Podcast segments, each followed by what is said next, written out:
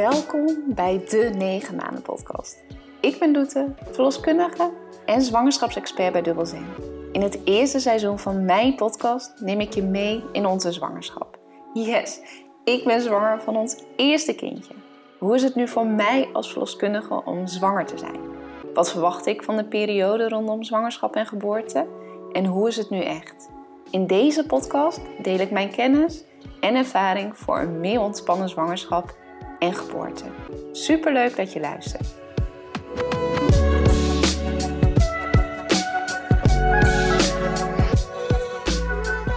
In deze aflevering neem ik je mee in de 38e week van de zwangerschap. Meer in mijn verlofbubbel, meer moe en er steeds meer klaar voor. Doordat de kleine meid zo diep in mijn bekken zit, waggel ik wat rond en ervaar ik verschillende ongemakken onderin. Als verloskundige kon ik het ook niet laten om het even te voelen, hoe diep ze nou echt zat. Daarnaast ben ik sinds vorige week begonnen met prenataal kolven en acupunctuur. In deze podcast vertel ik je graag meer over.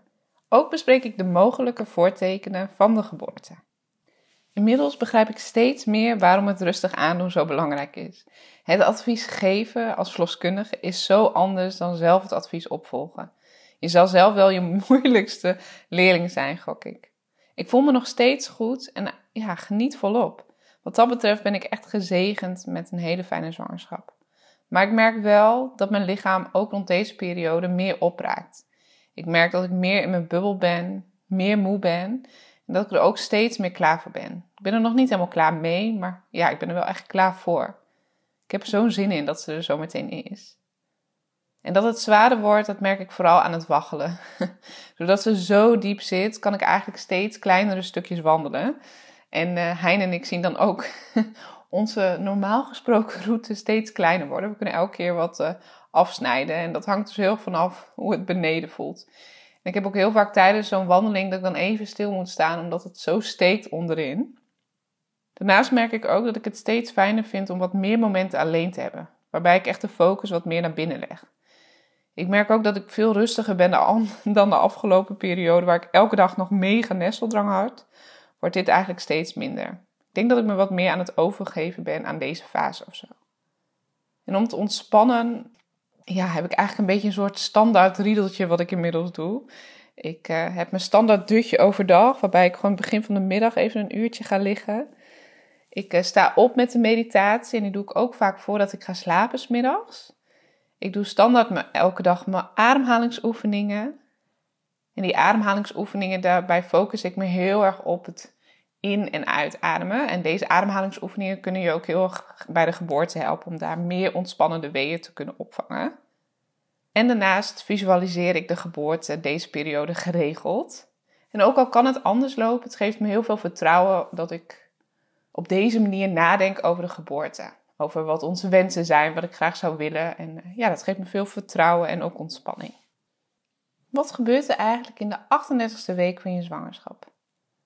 Kindjes rond dit termijn wegen gemiddeld ongeveer 3 kilo en zijn ongeveer 50 centimeter lang.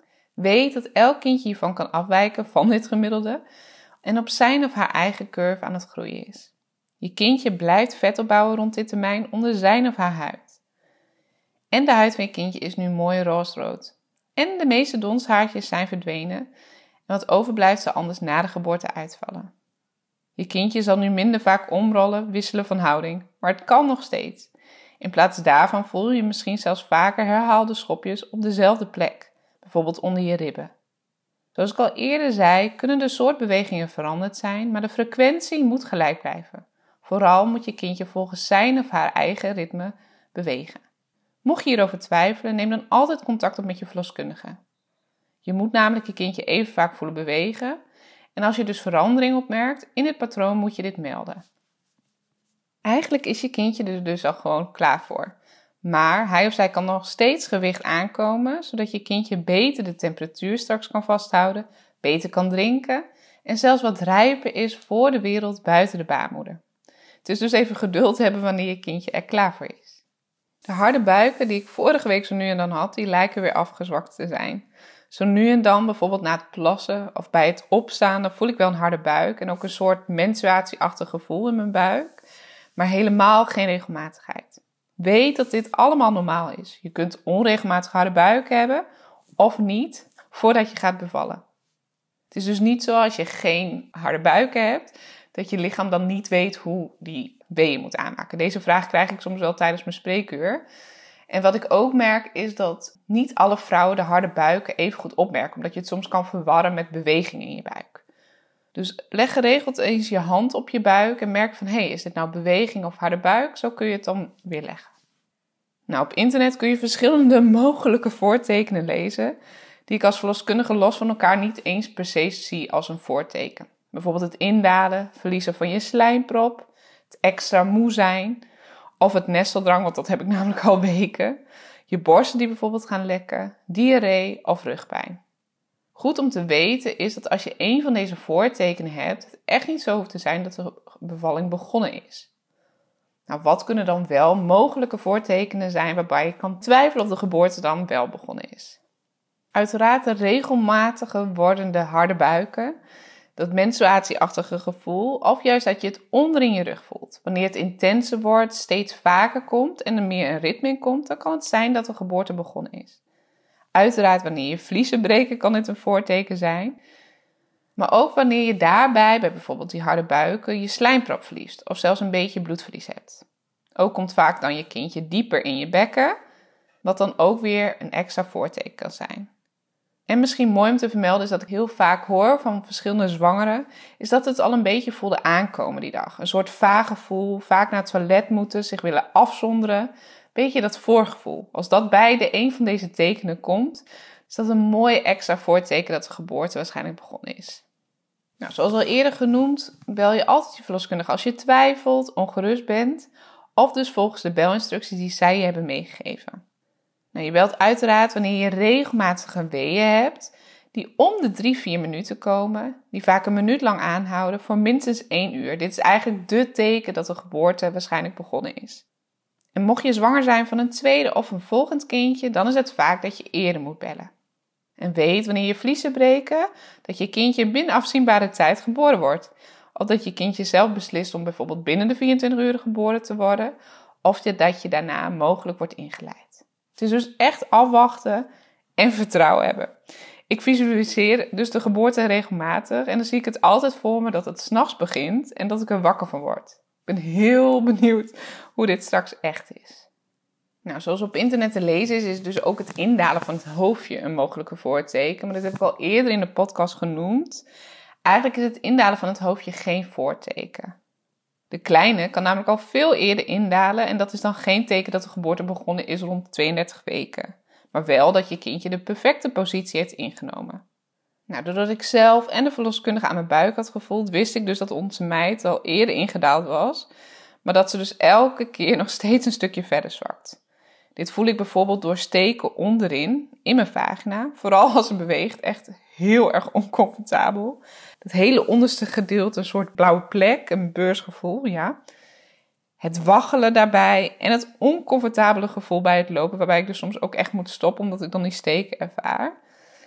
En doordat ik dus wist dat ze al diep in mijn bek zat, was ik toch een beetje nieuwsgierig hoe diep het was, omdat het dus zo opmerkelijk was. Dus ja, als verloskundige moest ik natuurlijk even voelen. En dus heb ik gevoeld. en ja hoor, als ik mijn vinger naar binnen deed, dan voelde ik haar hoofdje eigenlijk daar al zitten. Ik hoefde helemaal niet met mijn hele vinger naar binnen te gaan. Dus eigenlijk een teken, nou ja, een beetje in overeenstemming met wat ik al dacht. Dat ze dus perfect is ingedaald en steeds nog een stukje dieper zakt. Nou, mocht jij ook de verleiding niet kunnen weerstaan om nu zelf ook te voelen, weet dat je eigenlijk dus prima dat hoofdje kan voelen. En als je dat hoofdje niet voelt, dat dat niet gek is. Hè? Want niet elk kindje zit al zo diep ingedaald rond deze periode. En weet ook dat je bijna zelf niet bij je baarmoedermond kan komen om de ontsluiting te voelen. Ik zelf heb het niet geprobeerd, omdat ik weet dat als het hoofdje zo diep in je bekken zit, dat die ontsluitingsding eigenlijk een beetje naar achteren verschuift. Dus dan moet er eerst weeën opkomen voordat dat überhaupt voelbaar is. Maar wie weet voel jij daar ook het hoofdje, mocht je daar geïnteresseerd in zijn. En mocht je denken, nee, dat is eerder Heinz' reactie, namelijk als ik dit aan hem vertel, dan uh, is dat heel erg logisch. Maar ik kon in ieder geval de verleiding niet weerstaan. Mocht je trouwens gaan voelen, was dan absoluut goed je handen van tevoren. Dat lijkt me logisch. Zoals ik in de intro al zei, ben ik dus vorige week gestart met prenataal kolven. Nou, dit is eigenlijk tijdens de zwangerschap vanaf 37 weken met je hand je borsten kolven. Ten eerste een beetje vertrouwd te raken met je borsten, maar vooral ook om al een kleine voorraad van het colostrum, van die eerste voedzame voeding, al in je vriezer te hebben. Nou, wanneer zou je dit kunnen overwegen om dit te doen? Nou, de belangrijkste reden voor prenataal kolven is om te voorkomen dat je kindje zuigelingenvoeding bijgevoed moet krijgen mocht je borstvoeding willen geven. Mogelijke redenen kunnen hiervoor zijn wanneer kindjes extra eigenlijk reden hebben om bijgevoed te moeten worden. Bijvoorbeeld zwangeren die diabetes hebben, wanneer je kindje matig groeit of juist een heel ruim gewicht heeft. Wanneer er veel allergieën in de familie zijn, kan het soms verstandig zijn om het te doen, omdat ze dan ook allergisch kunnen zijn voor de voeding die je via zuigelingenvoeding geeft. Of wanneer je bijvoorbeeld zwanger bent van een tweeling. Nou, voor mij was eigenlijk de reden dat ik zelf mega gevoelig ben voor uh, heel veel voedingswaarden, onder andere koemelk, eiwit. En dit was dus de reden om hierop te gaan oriënteren. Dus ik heb een artikel gelezen op borstvoeding.com over prenatal kolven, dat is zeker een aanrader. En ik heb gebeld met een lokale lactatiekundige om even haar advies te vragen. Nou, zij zei eigenlijk, Doete, als je dit gevoel al hebt van mocht ze bijgevoed moeten worden, dat, dat kan soms met een hele kleine reden zijn. En jij bent zo allergisch daarvoor. Dan is dat al, absoluut al een reden om uh, nou, te gaan prenataal kolven. Dat heeft geen nadelen in die zin. En mocht je dat zelf willen, dan uh, raden ze het me zeker aan. Nou, na dat gesprek met haar heb ik verschillende spuitjes in huis gehaald. Het zijn eigenlijk colostrum spuitjes. Dus die eerste voeding, zo noemen we die eerste borstvoeding, colostrum. Die kun je onder andere ook bij de apotheek halen. Nou, toen heb ik verschillende filmpjes op YouTube gekeken over dat handkolven. En eh, toen ben ik gewoon eigenlijk begonnen. Dus na de 37 weken ben ik na het bad, want hoe meer warm, hoe beter die doorbloeding, ook je borsten, ben ik het gewoon gaan doen. En uh, nou, heel eerlijk schrok ik hoeveel er kwam. Ik ging met een soort theelepeltje bij mijn, uh, ja, bij mijn tepel houden. En met mijn hand kolven. En er kwam eigenlijk al wat. En het was heel erg die goudkleur die ik herken als verloskundige van het colostrum. En uh, ja, toen had ik eigenlijk al een spuitje van 1 milliliter gevuld met mijn beide borsten. Dus ik was helemaal enthousiast en vol trots. En ook wel een beetje verbaasd dat het er al kwam. Waardoor ik ook weer ging twijfelen van, ja, moet ik hier wel mee doorgaan? Want als er zoveel komt, dan heeft hij straks ook genoeg voeding en is de kans veel kleiner dat ze bijgevoed moet worden. Dus toen heb ik toch weer advies ingewonnen. En toen heb ik met haar besproken van ja, je kan het ook om de dag doen. Um, en eventueel vanaf 40 weken elke dag. Want eigenlijk is het advies bij prenatal kolven om twee tot drie keer per dag te kolven met je hand. En dan 10 minuten per keer en dan elke dag. Dus ik dacht, ja, nu ga ik gewoon zelf daar een andere routine in maken. Ik doe het om de dag. Um, één keer. En wanneer, de, wanneer ik tot 40 weken loop, dan ga ik het vanaf 40 weken gewoon elke dag doen. En weet ook dat je borsten continu opnieuw die voedzame colostrum aanmaken. En dat eigenlijk je echte productie pas op gang komt na de geboorte van de placenta.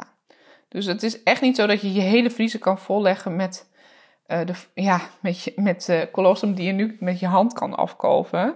En weet ook dat het heel normaal is dat die eerste paar keren er eigenlijk niets komt. Dus dat je niets kolft. En uh, mocht je daardoor gedemotiveerd worden en denk van ja, weet je, ik ben helemaal klaar mee, dan is het ook goed.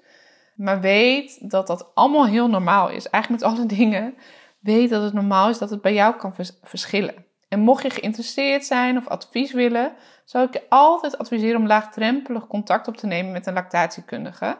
Dat zij je eigenlijk telefonisch al heel goed kunnen helpen. Die lactatiekundige waar ik contact mee heb, die heeft zelfs gewoon een WhatsApp uh, ja, optie die je tot 9 uur s avonds kan toepassen. Dus ook echt ideaal voor tijdens de kraamtijd. En sla absoluut een nummer van de lactatiekundige nu al op voor in de kraamtijd waar je advies kan winnen. En doe dat ook laagdrempelig dan. Omdat borstvoeding zoiets groots is, waar best wel veel moeite in mag steken en ook moet steken. Dat het soms heel fijn kan zijn dat iemand even met je meekijkt of alles goed gaat. eerst heb je natuurlijk de kraamverzorger. Dan merk je ook van ja, dat loopt niet helemaal lekker.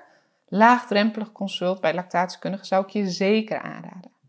Daarnaast nog een hele goede tip. Je hebt op ehm, Facebook twee groepen waar je ook je vraag kunt stellen. Ik ben zelf ook lid geworden en dat is de groep Borstvoedingsforum op Facebook en Borstvoedingsvraag Lactatiekundige en dan de vereniging waar zij lid van zijn. Dus Borstvoedingsforum en borstvoedingsvraag lactatiekundige. Die twee groepen, daar kun je ook je vragen stellen en daar reageren dus moeders op, maar ook lactatiekundigen. Nou, naast het prenataal kolven ben ik ook vorige week begonnen met acupunctuur. Nou, mijn acupuncturiste, die ik in het begin van de zwangerschap ben geweest voor de misselijkheid in het begin me daar enorm mee heeft geholpen. Ik wist dat zij ook acupunctuur deed bij uh, vrouwen ter voorbereiding op de geboorte. En ik was eigenlijk heel erg nieuwsgierig hoe zij op een alternatieve manier kan bijdragen aan het voorbereiden op de geboorte. Nou, ze neemt eigenlijk vijf verschillende punten. En die punten die staan eigenlijk voor het indalen te bevorderen, het verweken van je baarmoedermond, meer ontspanning, meer in balans brengen van de middendianen die belangrijk zijn voor de geboorte en het stimuleren van je baarmoeder. Nou, het is niet zo dat je na één zo'n sessie gaat bevallen. Het zijn eigenlijk meerdere sessies waarbij ze dus continu die punten aan, aan uh, prikt. en uh, waarbij eigenlijk het doel is dat je rond 40 weken gaat bevallen, rond die periode, dus rond de normale periode om te bevallen. En dat je daardoor een meer soepele geboorte hebt. Zonder dat het per se een weeënstorm wordt of een hele vlotte geboorte. Nou, ik ben heel erg benieuwd. Dus ik heb vanaf die 37 weken uh, wekelijks een afspraak staan. Dus het is zeker uh, goed om te kijken al eerder in je zwangerschap. Maar wie weet heeft een acupuncturiste nu nog plek, mocht je ook geïnteresseerd zijn. En mocht je twijfelen omdat je acupunctuur bijvoorbeeld eng vindt, nou, absoluut niet doen. Want de afspraak hier is zo relaxed. Ik ga eerst liggen op een soort warmtedoek. En ze dekt me dan af en dan plaatsen dus de naaldjes. En die naaldjes die voel je dus niet eens. En nadat ze die naaldjes heeft geplaatst, mag ik een half uur blijven liggen. En dan gaat ze dus mijn rug masseren. Dus uh, echt heel fijn. Wat wel een tip is, zoek alsjeblieft een acupuncturiste die goede recensies heeft. Zelf kijk ik altijd op Google. En misschien zelfs iemand die gespecialiseerd is in zwangerschap. Nou, daarnaast masseer ik nog uh, om de dag uh, mijn perineum. Ik heb het al eerder verteld. Dat het eigenlijk zorgt voor betere doorbloeding in dat gebied. Waarbij ik dus ook wetenschappelijke onderzoeken heb gelezen, wat eigenlijk zo positief was dat ik dacht, ja, dat moet ik eigenlijk wel gaan proberen. Um, ik merk wel dat het eh, verschillende houdingen best wel lastig is. En dat gewoon op bed liggen best wel lastig is. En dat bijvoorbeeld in bad of onder de douche uh, een beetje uh, ja, op een kruk half leunend. Dat dat dus beter wil. Want mijn armen zijn simpelweg gewoon niet lang genoeg meer om er aan te komen. Wat ook fijn is om te merken is dat het zeker minder pijnlijk is in het begin dat ik eigenlijk merk dat ik er steeds meer vertrouwde mee raak. En dat um, ja, die plek eigenlijk wat losser wordt. Dus ja, dat zal ook de bedoeling zijn. Maar het is wel fijn om te merken met mijn handen dat dat dus ook daadwerkelijk zo is. Nou, om het nog even over dat gebied te hebben. uh, ik heb al eerder besproken dat ik uh, ruim hoeveelheid had aan afscheiding in de zwangerschap. Dat het echt bizar veel was. Dat ik me daar echt over verbaasd heb. Maar het kan dus in deze periode ook gewoon nog wat meer worden. Zelfs als je dat nog niet had. En dat komt echt door de bloeding in het bekkengebied. En het kan soms zelfs een beetje zijn dat het wat waterig is. Tja, en wanneer weet je dan wanneer het afscheiding of vruchtwater is? Nou, meestal is afscheiding dus wit en vruchtwater helder met vlokken. En dat vruchtwater blijft eigenlijk lopen. Dus stel je voor je bent naar de wc geweest, je trekt je onderbroek weer aan, dan blijft eigenlijk je onderbroek nat. En hoewel afscheiding bijvoorbeeld bij het opstaan ochtends er ook wel eens uitloopt, is dit eigenlijk niet de hele tijd. Dus mocht je twijfelen of je onderbroek nou nat is van het vruchtwater, neem altijd contact op met je verloskundige. Vooral als het ineens anders is, of ineens veel natter, dat het blijft lopen, of dat je broek ineens nat is, dat zijn tekenen dat het vruchtwater kan zijn. Tja, nu we alle voortekenen besproken hebben, wanneer is het dan zover? Ik moet zeggen dat ik toch een soort van onbewust rekening mee hou dat het elk moment zo kan zijn. Terwijl ik weet dat je van een eerste kindje vaak eerder bevalt na 40 weken dan ervoor. Maar dat gevoel en ook dat ik er zo naar uitkijk en die wens. Ja, ik dacht dat ik dit als verloskundige wel heel realistisch kon zien.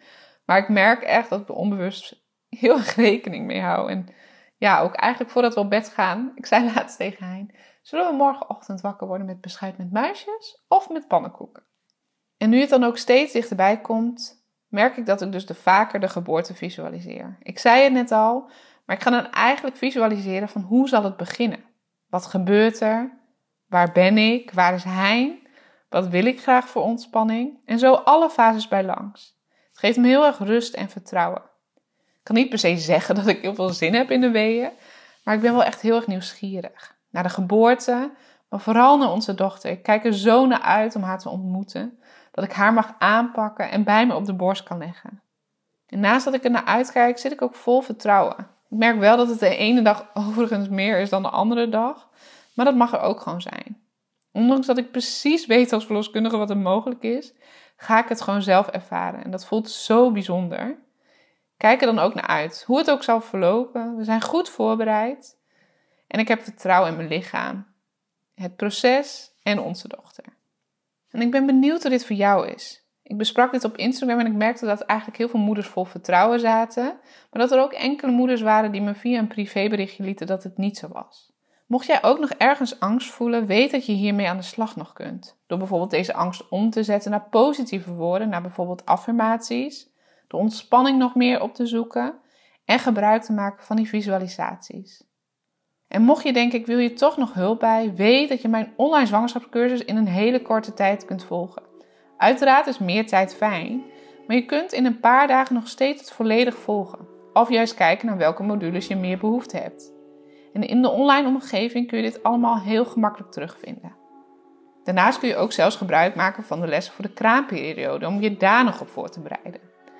En weet dat mocht je aanvullend verzekerd zijn, dat de meeste zorgverzekeraars mijn cursus gewoon volledig vergoeden. Dus mocht je geïnteresseerd zijn, denk van ja, ik wil hier toch nog hulp bij, kijk dan op dubbelzem.nl en de online zwangerschapscursus, wat die voor jou, voor jullie nog kan betekenen. En ik hoop dat jij, de luisteraar van mijn podcast, ook met vertrouwen kan uitkijken naar de periode die komen gaat.